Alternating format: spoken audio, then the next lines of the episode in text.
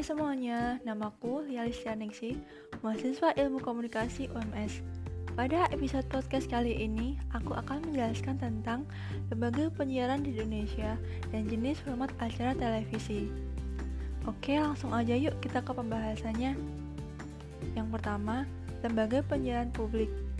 Lembaga penyiaran ini didirikan oleh negara, bersifat independen, netral, tidak komersial, dan bertujuan untuk memberikan layanan kepada masyarakat.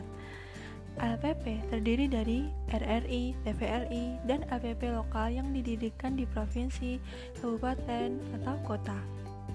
Umumnya, siaran ini bisa diterima secara tidak berlangganan.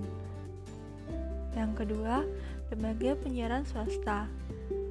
Lembaga penyiaran ini didirikan oleh Badan Hukum Indonesia untuk siaran radio atau televisi dengan tujuan komersial.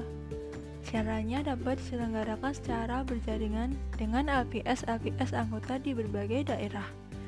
Yang ketiga, lembaga penyiaran berlangganan.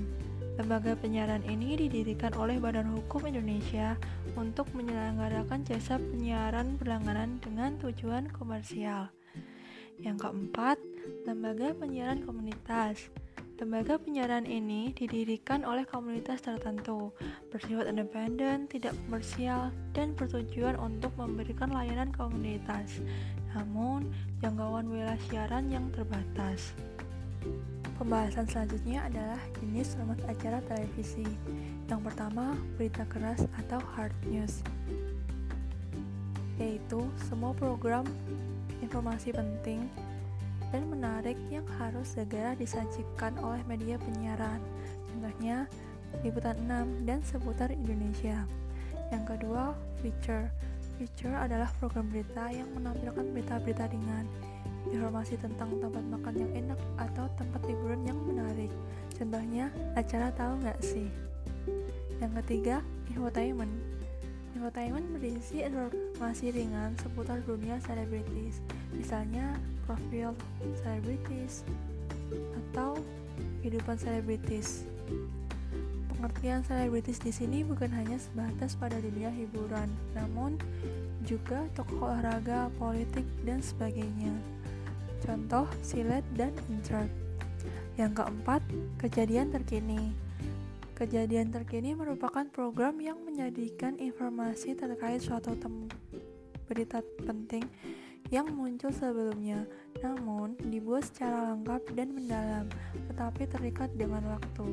Misalnya, program yang menyajikan mengenai kehidupan masyarakat setelah ditimpa bencana alam dahsyat seperti gempa bumi dan tsunami. Yang kelima, dokumenter. Dokumenter adalah program informasi yang berisi rekaman yang bertujuan untuk pembelajaran yang dikemas dengan menarik. Program dokumenter ada kalanya dibuat seperti membuat film, sehingga sering disebut dengan film dokumenter. NGC and Discovery merupakan stasiun televisi yang secara khusus menayangkan dokumenter. Yang keenam, reality show program acara televisi yang menampilkan suatu peristiwa yang berlangsung apa adanya, natural dan tanpa skenario. Yang ketujuh, talk show. Program talk show atau perbincangan adalah program yang menampilkan satu atau beberapa orang untuk membahas suatu topik tertentu, dipandu dengan seorang pembawa acara mereka yang diundang adalah mereka yang berpengalaman langsung dengan peristiwa atau topik yang diperbincangkan, atau mereka yang ahli dalam suatu masalah yang dibahas. Yang kedelapan, drama. Acara yang menyajikan cerita mengenai kehidupan atau karakter beberapa orang yang diperankan oleh pemain yang melibatkan konflik dan emosi. Drama terbagi menjadi dua, yaitu sinetron dan film. Yang kesembilan, sinetron. Istilah sinetron hanya dikenal di Indonesia. Sinetron merupakan drama yang menyajikan cerita dari berbagai tokoh secara bersamaan. Masing-masing tokoh memiliki alur cerita mereka sendiri-sendiri tanpa harus dirangkum menjadi suatu kesimpulan. Akhir cerita sinetron cenderung terbuka dan sering kali tanpa penyelesaian.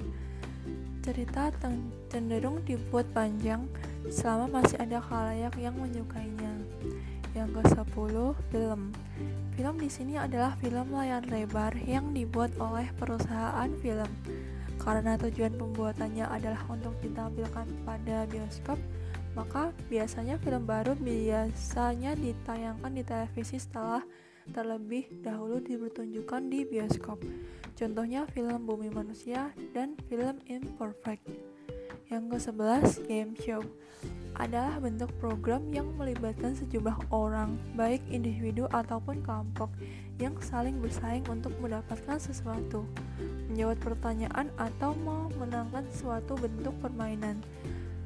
Game show terdiri dari quiz show, permainan ketangkasan, dan kadang juga dikemas dengan pendekatan reality show.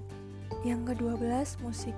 Program musik dapat ditampilkan dalam dua format, yaitu video klip atau konser. Program musik ini dapat dilakukan di lapangan ataupun di dalam studio.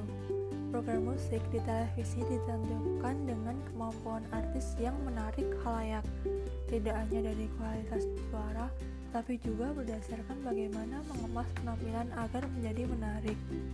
Yang ke-13, pertunjukan. Pertunjukan adalah program yang menampilkan kemampuan seseorang atau beberapa orang dalam suatu lokasi, baik di studio maupun di luar studio, di dalam ruangan ataupun di luar ruangan. Jika mereka yang tampil para musisi, maka pertunjukan itu menjadi pertunjukan musik. Jika yang tampil juru masak atau chef, maka pertunjukan itu menjadi pertunjukan juru masak. Contoh acaranya yaitu Indonesian Idol dan MasterChef Indonesia.